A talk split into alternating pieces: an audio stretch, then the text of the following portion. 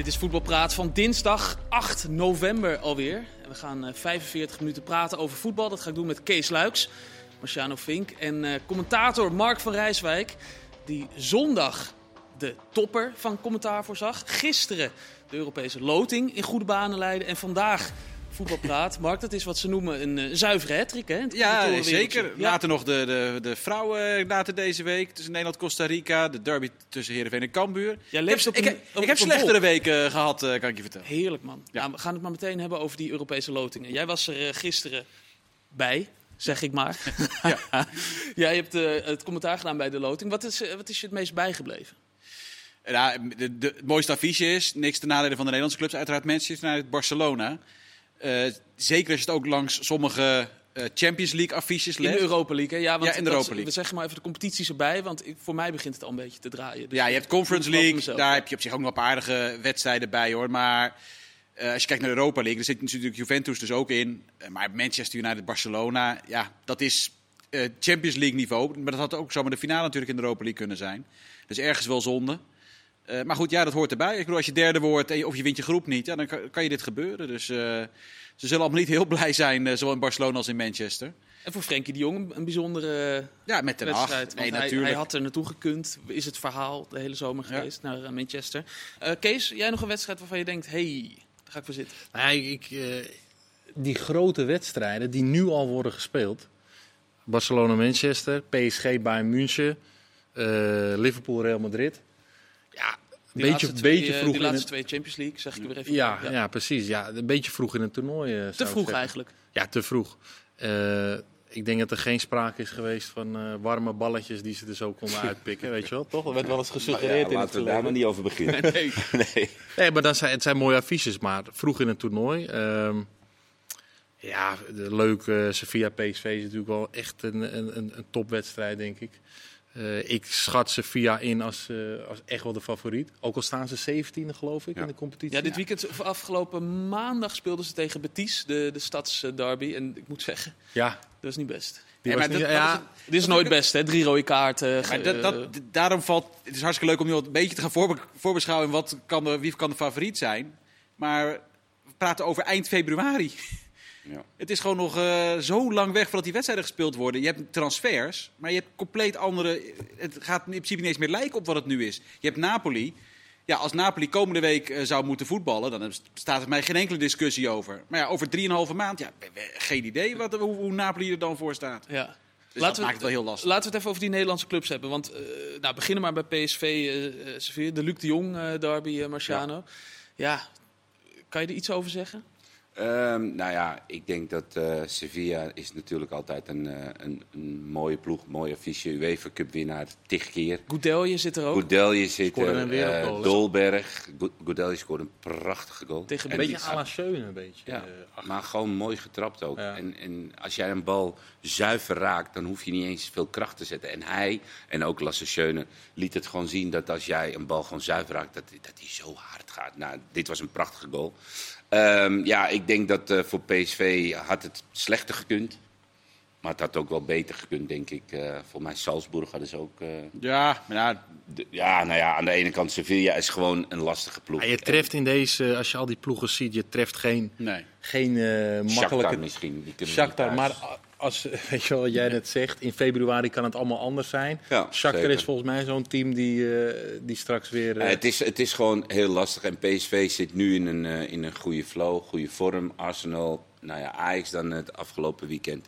Dus wat dat betreft eh, hoeven ze voor niemand bang te zijn. In de vorm zoals, eh, wat Mark ook terecht zegt, nu zijn. Maar je weet niet hoe het, eh, hoe het straks in februari is. Maar eh, ja, het is Gakpo verkocht. Ja, Ja. simpel is het. het zijn zoveel eh, factoren Gingen die, eh, doen, die kunnen bepalen of In jij... principe eh, niet.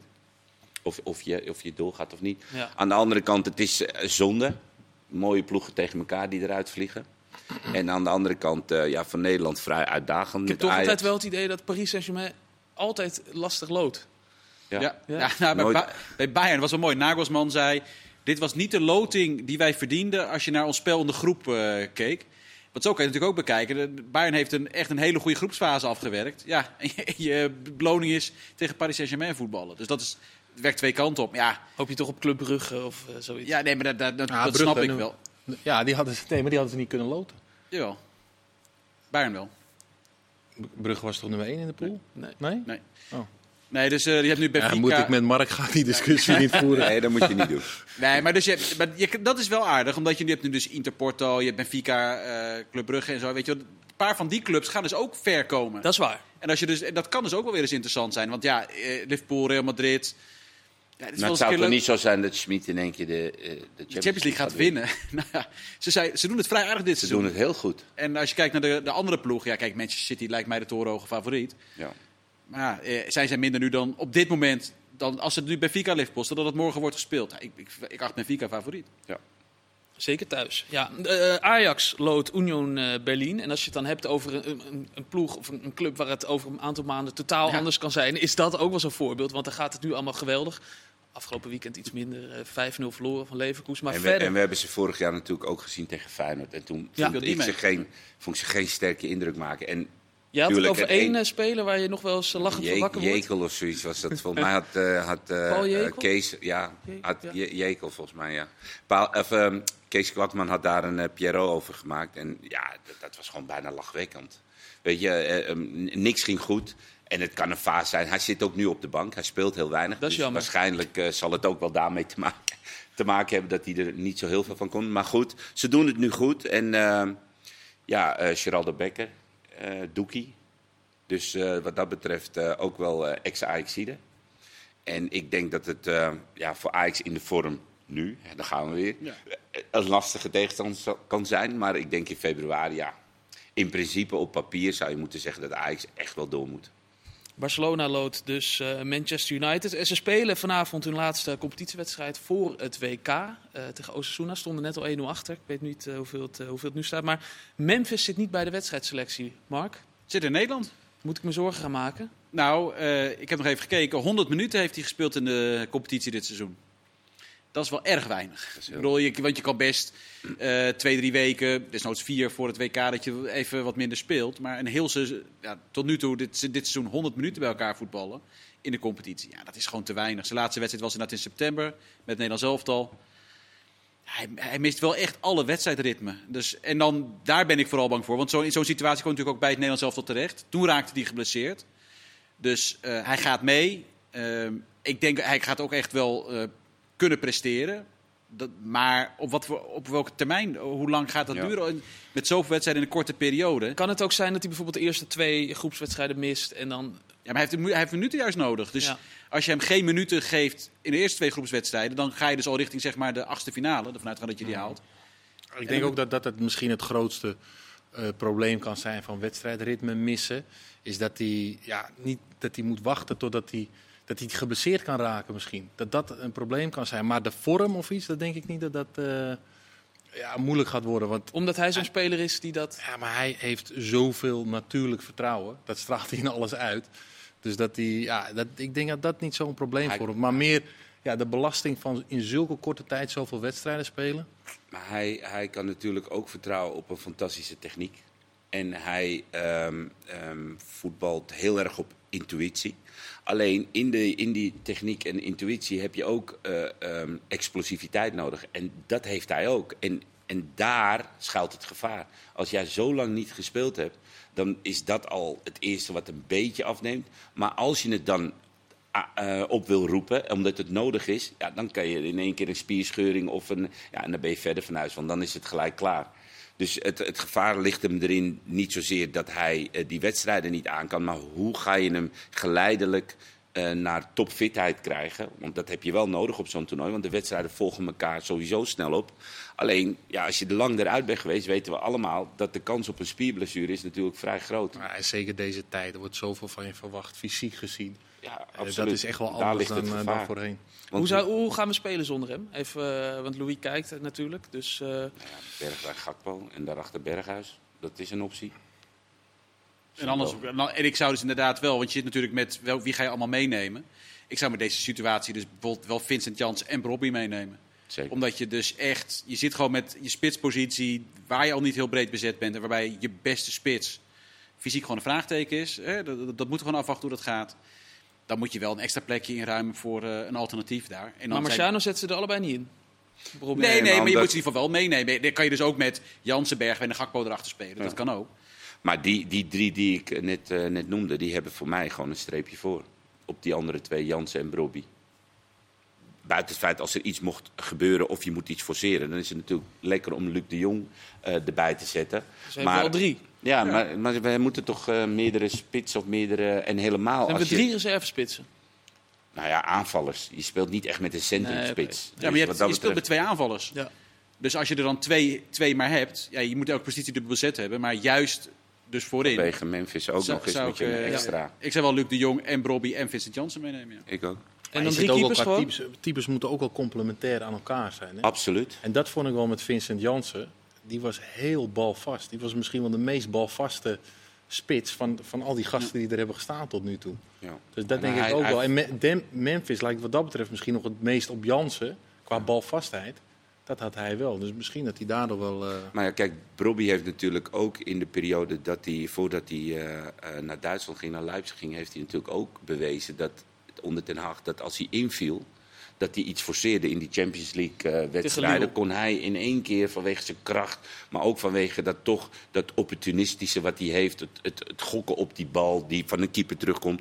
Hij kan altijd wel wat forceren. maar En- moet hij wel, dan moet hij wel echt... ja, maar ja, echt- tegen de tijd dat jij dus hem nodig hebt, dan speel je al op de helft van de Ja, dan moet je heel opportunistisch spelen. Snap je? Want dan moet er iets geforceerd worden. Ja. Dus wat, wat dat betreft kan je met Luc de Jong en Brobby, die op alle ballen wil gaan.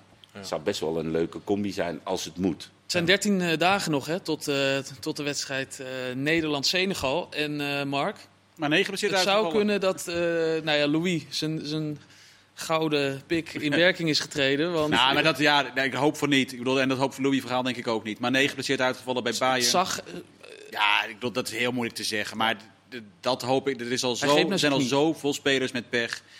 En ja, maar ik hoop wel dat Mané meedoet bij Senegal. Zo simpel is het. Ik hoop dat we winnen van Senegal. Maar dan wel met Mané. Je wil alle sterren zien op het WK. En er valt al zoveel Maar weg. Senegal echt wel een go- goed team hoor. Want Ja. als je de namen ziet.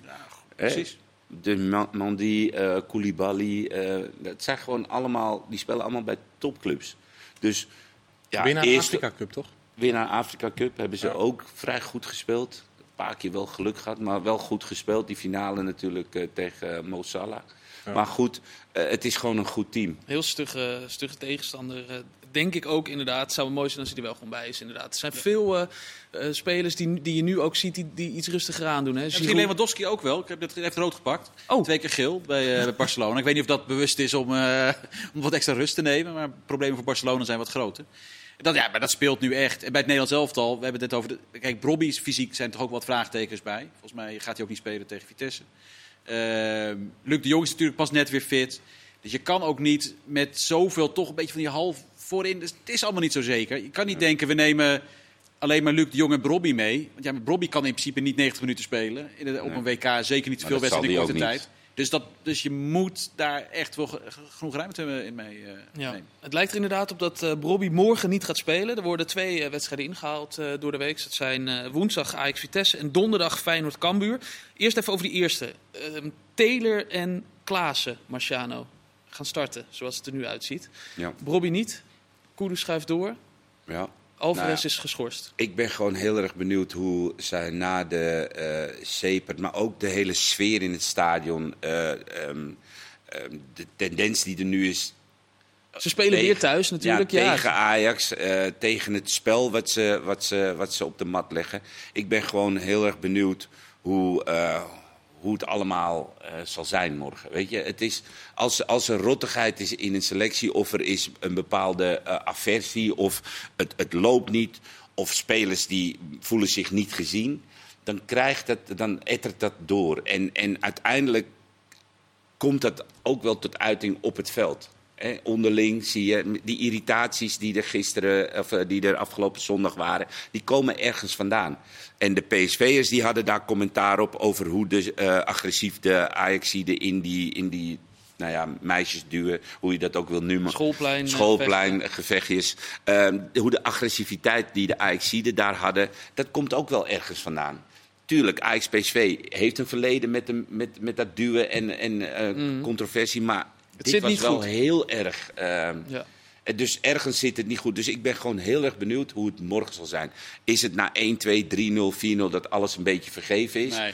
geloof Of- ik niks van. Niet, niet, of- ten opzichte- niet ten opzichte van Schreuder in ieder geval. Ik geloof Nee. niet dat het publiek als... eh, ze zullen niet eh, eh, gaan zingen eh Schreuder moet blijven, laat ik het zo zeggen. Nee, maar, Nee, nee, maar ze ja, nee, zullen maar ook niet dat- zingen eh, Schreuder rot op als het 4-0 staat. Daar sluit ik niet uit. Serieus, dat sluit ik niet. Het sentiment is nu zo extreem negatief. Ja. Ik sluit niet uit dat ook als Ajax doorgaat... Het meest pijnlijk was namelijk dat ze zingen, we willen Ajax zien. Hè?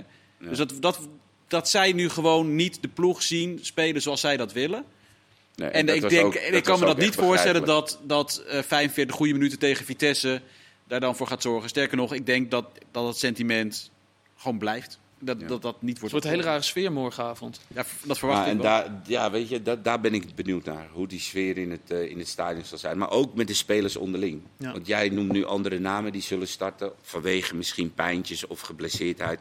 Maar ik ben benieuwd, gaat Blind spelen? Dat is ook zo'n vraag voor mij. Ehm, weet je, hoe gaat hij dit oppakken? Want dit is natuurlijk wel een enorme beuk geweest die ze gekregen hebben van PSV. En terecht ook. Ze speelden gewoon heel slecht. PSV speelde niet fantastisch, maar die deed het gewoon heel slim.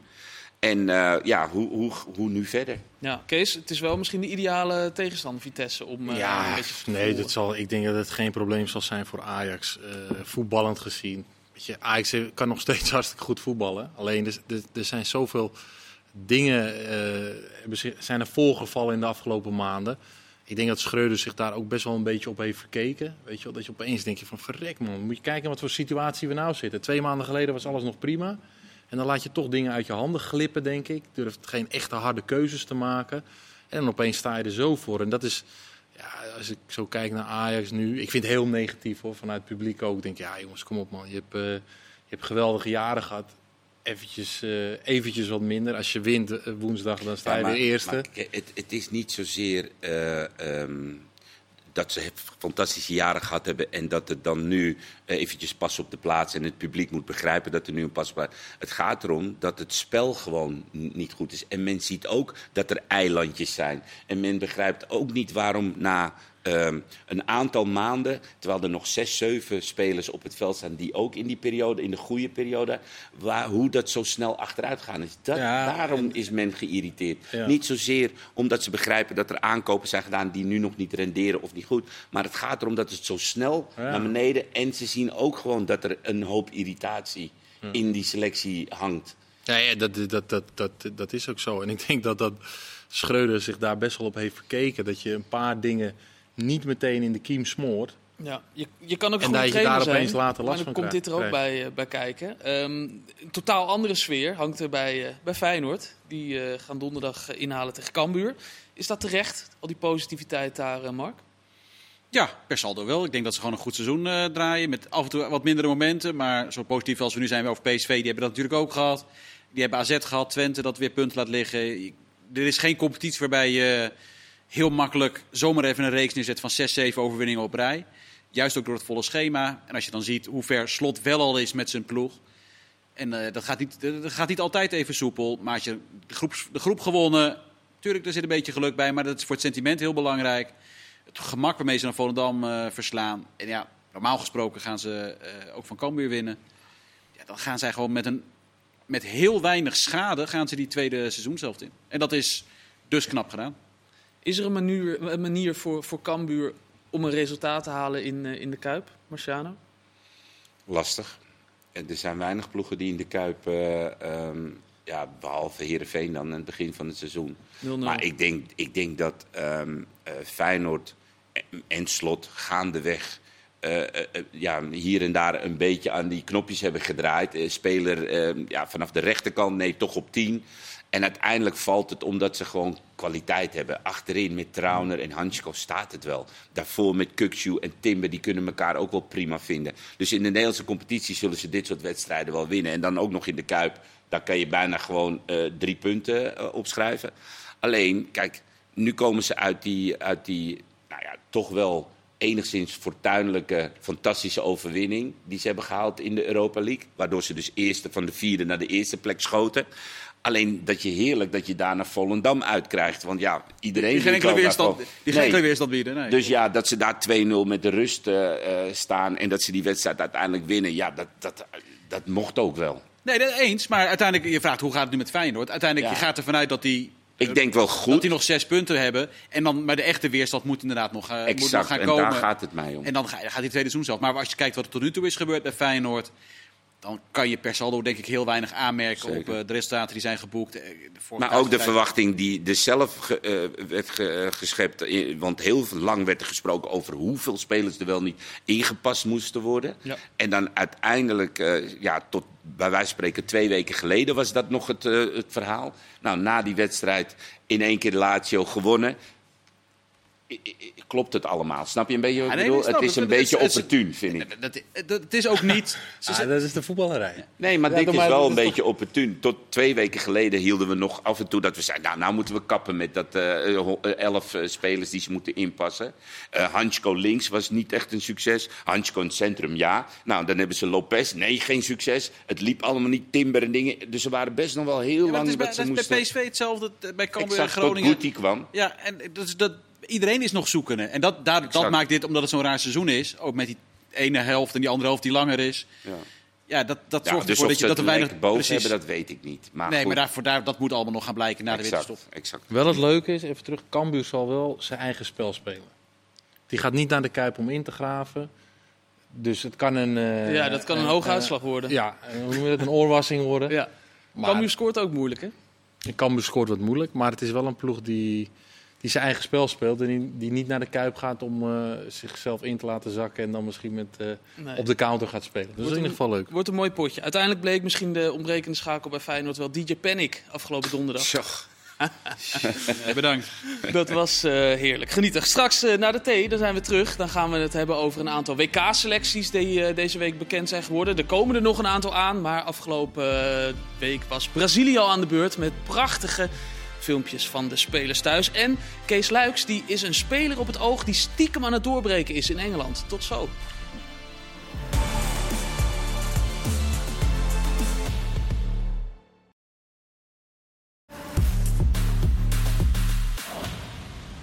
Welkom terug bij eh, deel 2 van Voetbalpraat met Mark van Rijswijk, Kees Luiks en Marciano Vink. Nog steeds. We hebben in, de, in, de, in de break hebben we goed doorgepraat. We weten exact waar we het over gaan hebben in deel 2. Over het buitenechtelijke kind van het Silas? Nee, daar nee, gaan we het nee. niet over nee, daar gaan we het zeker niet hebben Oh, over. hebben. Nee, nee, nee, we gaan het hebben over de Oranje Vrouwen. Die eh, zijn namelijk weer bij elkaar. Ehm, maar niet allemaal. En dat is al de tweede keer dat ze er niet allemaal zijn, Mark. Wat is er aan de hand? Ja, het is, ja, het is vrij structureel eigenlijk. We hadden een hele periode dat Martens er niet was. Dan was ze geblesseerd of zat ze weer tegen fitheid aan en bleef ze toen nog bij Barcelona. Nu zijn Roord en Miedema er niet. Miedema heeft ook van de club vrijgekregen. En eh, ja, de fitheid en de eh, frisheid begint toch wel een vrij structureel probleem te worden in het vrouwenvoetbal, in de top. Ehm, er komen steeds meer wedstrijden op steeds hoger niveau. En Andries Jonker zei terecht... Ehm, het grote verschil tussen man- en vrouwenvoetbal qua toernooien is dat de Olympische Spelen openstaan bij de vrouwen voor alle spelers.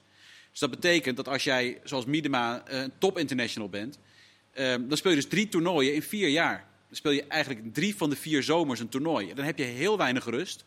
Te weinig rust blijkt dus ook. Op een gegeven moment ben je op. Dat zag je in het mannenvoetbal bijvoorbeeld bij Chili. Die hadden dan of de Zuid-Amerikaans toernooi, of een WK, of een Confederations Cup, of dan hadden ze weer wat anders verzonnen. En Alexis Sanchez heeft dat zijn carrière. Ja, en Alexis Ja. Sanchez heeft daardoor de laatste jaren van zijn carrière niet zo heel veel meer kunnen presteren. Nou, en met het vrouwenvoetbal loop je daar nu ook tegenaan. Niet in Nederland. Ook eh, er zijn veel speelsters die er last van hebben. Graham Hansen, die eh, even voorlopig is gestopt als international. En zo zijn er meer. Ehm, en dat is dus wel een vrij structureel probleem. Waarbij de, Jonker terecht aangeeft dat er naar gekeken moet worden. Want ze gaan dus nu ook een soort Nations League beginnen. En dat levert niet meer wedstrijden op, maar wel meer wedstrijden onder een hogere weerstand. Wat op zich heel goed is. Ja, maar alleen als je al op je toppen loopt, of op de top van je kunnen loopt, ja, op een gegeven moment houdt het ook een keer op. Maar kan je bijvoorbeeld, eh, misschien is het wel een hele domme suggestie, hoor, maar kan je bijvoorbeeld zo'n Olympische Spelen dan niet met een schaduw Nou ja, Nederlands elftal eh, werken? Dat is het voorstel ook. dat Ja, moet, zoals, Oh, bij de, zoals bij de heren, toch? ja, je Ja. kan het dus gaan verplichten, zoals bij de heren, dat je zegt je, je hebt een leeftijdsgrens. Of je kan er inderdaad op een gegeven moment als bond ook voor kiezen. Maar ja, kijk, als jij de optie openlaat, dan zal Miedema altijd zeggen: ja, natuurlijk wil ik de speler spelen. Ja. Dat wil elke speler. Als je de keuze hebt, dan Maar zegt dus Christian, je haalt die keuze weg. Ja, je dus die keuze, moet, precies, die keuze moet je. Ja, maar ik denk dat als, die, als de optie er is, dat het nog vrij lastig wordt om uit te leggen dat het beter is voor Miedema om niet te gaan. Dus misschien moet je gewoon als, eh als bondsorganisatie Ja, dat, op een gegeven moment als gaan doen. bond moet je Ja. gewoon zeggen van nou, wij werken met een schaduw Nederlands elftal whatever, je gooit er onder 23. Maar ook meiden die er dicht, dicht tegenaan zitten, maar geen kans omdat er een buitenlandse international daar rondloopt. Met die meiden, die zouden, dat zou het heel goed voor zijn om zo'n toernooi mee te maken voor het vervolg. Ja, En eerder, dat had veel eerder gewoon ook doorgeselecteerd moeten worden. Dat zag je bijvoorbeeld met Van Domselaar en Van Venendaal. Eh, van Venendaal elke interland heeft gekiept. Ook al was het tegen Cyprus een oefenpotje wijs van spreken. Dan nog kreeg de... Ja. En dat is een heel... eh, in Nederland zelf breed is dat eigenlijk het geval geweest. Waardoor je dus nu een lichting hebt die net eigenlijk te weinig ervaring heeft. Dat, daar gaat Jonker, is daar nu druk mee bezig. Ah, Dat is de ideale trainer om dat soort Ja, dingen... om ook eh, dat soort processen in gang te om zetten. dat soort processen in, in gang te zetten. Hij is Eens. natuurlijk een... Hij komt een beetje uit de school, ja, school van Van Gaal. Nou, ja, zo zou je het wel kunnen Zo mag je het wel zeggen hoor. Zo mag je het wel zeggen, ja. Zijn linkerhand, rechterhand, nog, weet ik nog net geen imitator, maar... eh, Nee, nee. Nee, maar die, die, die Ja, is er ook altijd mee bezig. Ja, Al- zeker. al- ik bedoel, Van Gaal zal ook eh, weer een nou ja, verrassing zal het niet zijn, Xavi bijvoorbeeld. Maar die zal dat soort jonge gasten meenemen, omdat hij weet, hey, in de toekomst kunnen we die gaan gebruiken. Ja, en, eh, en en Jon- daar, daar is Jonker wel ook mee bezig, denk ik. Jonker heeft nu bijvoorbeeld Alik Tuin van eh, Fortuna in de selectie zitten. Ehm, en dat gaat heel snel. En ik weet niet zeker of, dat, of zij nou de volgende top international gaat worden. Maar het is ook wel een goed signaal. Die speelde vorig jaar nog bij Alkmaar. Aan de hele eredivisie. En ook aan de, eh, de vrouwen en de meisjes die daarin spelen. Van, je ga, blijf je doorontwikkelen en de kansen komen er. En dan is het beter als je een keer een oefenwedstrijd speelt tegen Costa Rica. Dat je inderdaad niet meteen weer met Van der Donk, Miedema, Martens, eh, Van der Gracht, Roord. Dat die allemaal maar elke wedstrijd spelen. Dat is een keer drie of vier van die spelen, of vijf. En daaromheen wat andere speelsters een kans krijgen. En dat was in het verleden, de afgelopen jaren eigenlijk, zelden het geval. Mooi. Goede Eh, ontwikkeling, eh Wouter. Zeker. Ja, we schrijven mee, eh, Kees. Gaat goed met, eh, met de vrouwen komen. En Aankomende vrijdag wordt eh, de WK-selectie voor, eh, voor het Nederlands elftal eh, bekendgemaakt.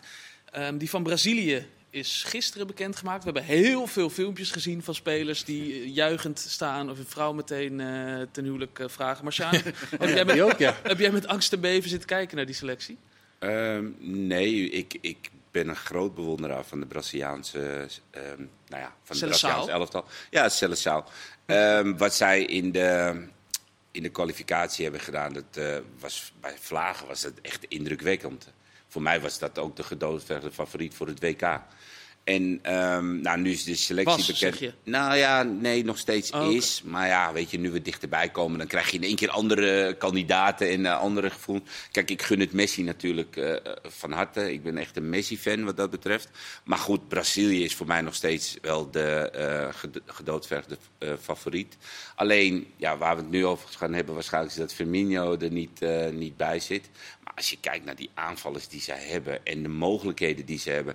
Die, die bondscoach eh Tite, geloof ik, hè? ja. Die heeft eh, de afgelopen periode zoveel verschillende systemen eh, gespeeld. Waarbij hij Richarlison naast Neymar. Hij heeft Gabriel Jesus heeft hij alleen voorin. Hij heeft eh, 4-4-2. ge- Weet je, hij kan eigenlijk alle kanten op. Zo goed is deze selectie.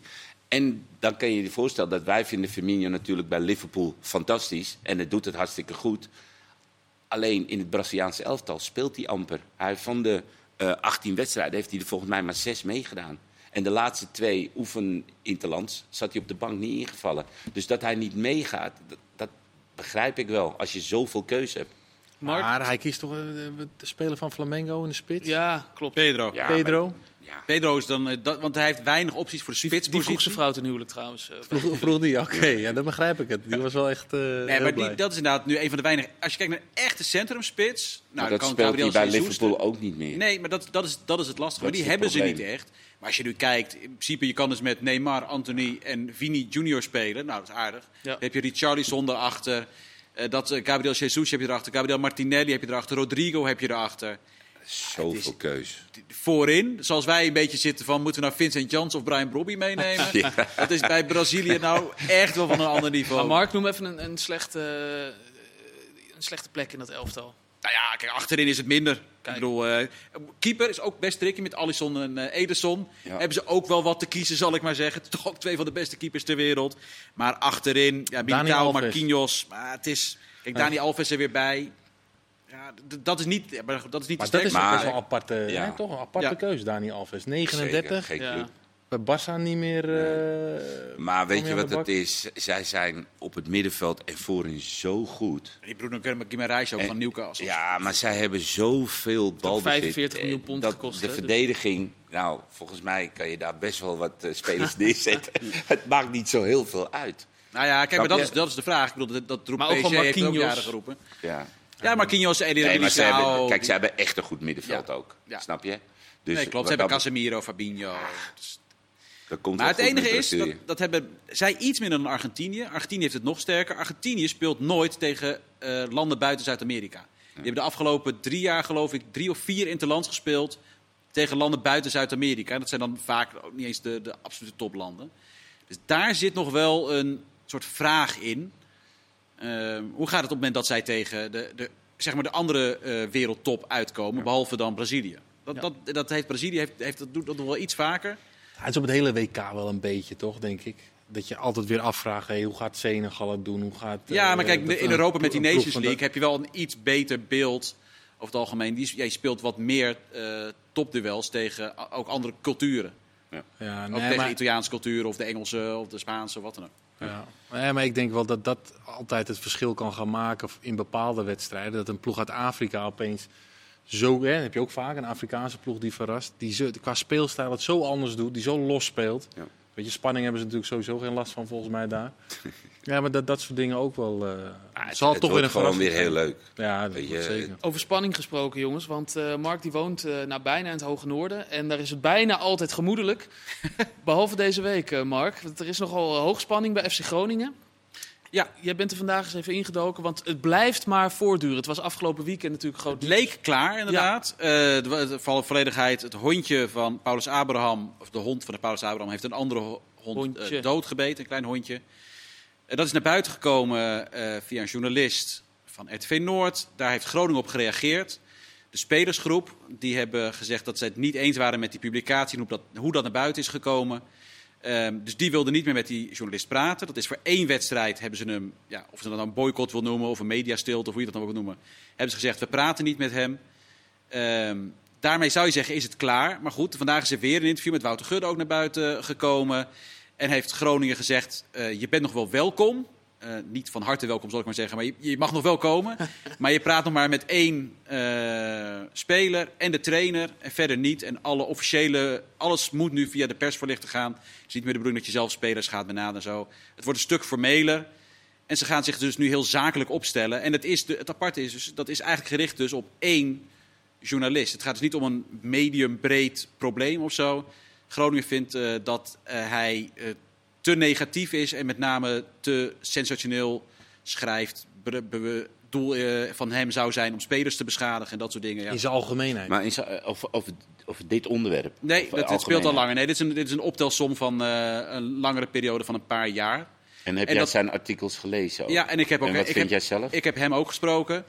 Eh, en hij heeft het altijd op die manier. eh, hij, ik bedoel, hij is niet iemand die inderdaad schrijft eh, wat Groningen wil. Zo simpel is het. En hij gaf een eh, voorbeeld van een stuk dat hij over Hans Nijland heeft ge- geschreven. En dat, was, eh, dat ging over het, het sportcentrum, eh, waarbij de Arjen Robbers naam er aan verbonden zou worden. Maar dat heeft Nijland zelf verpest. Door er ook een sponsornaam aan te gaan doen. Daar had hij een heel kritisch stuk over geschreven. En Hans Nijland was daar absoluut niet blij mee. Maar goed, ja, dat leidde niet tot een boycott. Want dan stonden ze een paar dagen later wel weer gewoon een biertje te drinken. Ja. Dus het gevoel is nu... ehm, hij is volgens mij niet veranderd. Hij schrijft gewoon kritisch. Groningen zou liever willen dat, ze, dat hij ehm, ja, ook wat meer in het belang van de club denkt. En hij zegt, ja, ik ben een onafhankelijk journalist. journalist En, dat doe en ik de niet. boycott is, was één wedstrijd of is het... Nee, ja, het is dus geen... Ja, de, de Groningen zegt, het is geen boycott, maar goed. Het was een signaal, zeiden zij. Het- die, hebben het, die hebben gezegd, het is geen boycott. Ze hebben één wedstrijd. En dat kwam vanuit de spelersgroep dus. Want die, eh, die vonden dat niet kon. Niet met hem gepraat. En vanaf nu wordt er door één speler en de trainer met hem gepraat. Maar goed, het, het, het meest treurige is natuurlijk... Je hebt een eh, vrij jonge jongen die heeft gezien hoe zijn eigen hondje dood werd gebeten. Die daar natuurlijk uiteraard nog steeds last van heeft. En daarna is Abraham ook eh, dusdanig veel... Nou, op vakantie gestuurd, dat, is, dat klinkt iets te vriendelijk. Hij is Oh. eh, dusdanig bedreigd. racisme heeft hij over zich heen gekregen. Dat Groningen heeft gezegd, Ja. we moeten jou in bescherming gaan nemen. En hij is inderdaad nu naar Zweden gegaan. Ehm, en ja, de- hopelijk gaat het gewoon met iedereen op een gegeven moment weer goed. Dat Abraham weer kan gaan voetballen. Dat de familie van, waarvan het hondje was, dat het ook allemaal weer goed komt. Dat is het allerbelangrijkste. En Ja. daarna hoop je dat op een gegeven moment dit ook bij- tussen Groningen en eh, de journalist weer normaliseert. Want Ja, dit Eh, is niet een. eh, nee, het is voor, voor, de- voor hem, voor die journalist is het ontzettend vervelend. Want jij, jij wil gewoon je werk doen. Ehm, en Groningen heeft intussen, er zijn wel aardig wat artikelen geschreven die los van dit ene verhaal. Ja, Groningen staat er gewoon in media op zich niet heel goed voor op dit moment. nee. In de competitie ook niet. Ja, maar het is wel, Een het is wel, eh, het is wel een beetje, beetje, beetje amateuristisch allemaal. Ik vind, ik vind ook van die spelersgroep van Groningen. Dat je, dit, het- het gaat helemaal niet om dat, om dat weet je, hoe vervelend. Een kindje die dan die hond doodgebeten ziet worden. Het gaat daar niet om. Het gaat over dat ze eh, negatief benaderd worden door, door RTV Noord. Nou ja, zij zeggen. ehm, er had meer, hij had, er had meer weer, hoor en wederhoor plaats moeten vinden. Niet het hele verhaal is verteld. Ehm, dus zij, hebben een ander, zij vinden dat er nog breder uit had moeten worden gemeten. Wat er nog meer allemaal aan de hand was. Dus da- daar zit hem in. Het zijn ook jo- journalistieke keuzes die op een Ja, gegeven moment worden gemaakt. Kijk, dat is het. En, de, Maar- en, en dat, en uiteindelijk, maar uiteindelijk is het wel het gevoel eh, binnen de hele club Groningen. Ja, dat, dat, dat er dus te negatief en te sensationeel belust geschreven wordt. En een ander voorbeeld, wat- wat hij eerder had, hij heeft eh, een verhaal gemaakt over een jeugdtrainer, Paul Matthijs, een oud voetballer, die weg moest bij Groningen. Eh, Waarbij Paul Matthijs zelf quotes heeft gegeven over hoe ontevreden die was. Die quotes heeft hij gedaan ten opzichte van twee journalisten. De een heeft het een beetje afgezwakt. En deze journalist, Stefan Bleker, die van uh, Noord, een, die heeft het eh, gewoon het hele verhaal opgeschreven. Dat mocht ook van Paul Matthijs, dat was het punt Mhm. niet. Alleen dat werd hem dus ook kwalijk genomen. Dus wat, Ja. wat, dus wat nu Dat eigenlijk is gebeurt- ook wel, je ziet ook wel vaak een beetje die clubwatchers. Weet je, die spelen vaak wel eh, op één. Maar is het niet zo... Die spelen wel, die maken vaak wel één tweetjes met clubs. En clubs verwachten dan het, maar Ja, het- wat loyaliteit van die clubwatcher. En die clubwatcher die. eh, of die club die krijgt dan, of de clubwatcher krijgt dan weer wat nieuwtjes of Ja. dingetjes. Toch? Dus een beetje Ja, vaak maar hoe het moeilijk, gaat. moeilijk hoor om daar Maar tussen het te- is toch te ook blijven. gewoon zo dat Ja. hoe slechter met de club het gaat, hoe, hoe eh, minder toeschouwers er komen, hoe meer kritiek er geleverd wordt, hoe meer je lange teen hebt en dat je dit soort dingen gaat aangrijpen om dan maar een bepaalde, in dit geval, nou ja, signaal af te geven. Ehm, als het goed was gegaan met eh, Groningen en ze hadden in de top 4, dan was dit misschien ook wel iets Ja, dat denk ik ook. anders opgepakt. Toch? Ja, of, dat- of heeft dat, het heeft toch, een heeft toch een Het beetje heeft met wel te maken ander, met, dat met je de sfeer rondom de eerder club. geïrriteerd raakt over slechte stukjes die iemand schrijft. Of in jouw ogen slechte stukjes. En, en als het goed gaat, dat je je schouders ophaalt en je denkt van ja, schrijf maar raak, vriend. Maar Alsof, alsof die, die maatregel, alsof die maatregel nu wat gaat helpen. Ja, je mag één keer geen interviews doen. En vanaf nu alleen nog maar één speler en één eh, staflid. Nou, goed. Alsof dat wat, wat gaat niet Ik helpen. vind het eigenlijk Gaat al te lang erover worden. gaan. Hoor. Ja. Een ander onderwerp. Ja, ik wil nog even doorgaan. Ja, nee. Marciano, stel nou dat jij eh proefvoetballer eh, was en je lag er een tijdje uit. Zou je dan, Nou, ik heb er vaker langer uitgelegen. maar precies, goed. heel goed, denk terug aan die tijd. Ja, Zou jij dan eh, hulp van eh, Wesley Sneijder inroepen om eh, weer eh, fit te worden? Want dat heeft eh Mo Iataren gedaan, hè? Ehm, nou ja, Mo Iataren heeft het van, eh, gezocht bij Gerald Vanenburg. Heeft het daar gekregen. Heeft Ajax eh, hulp gekregen. Hij heeft eh, binnen PSV enorm veel hulp gehad.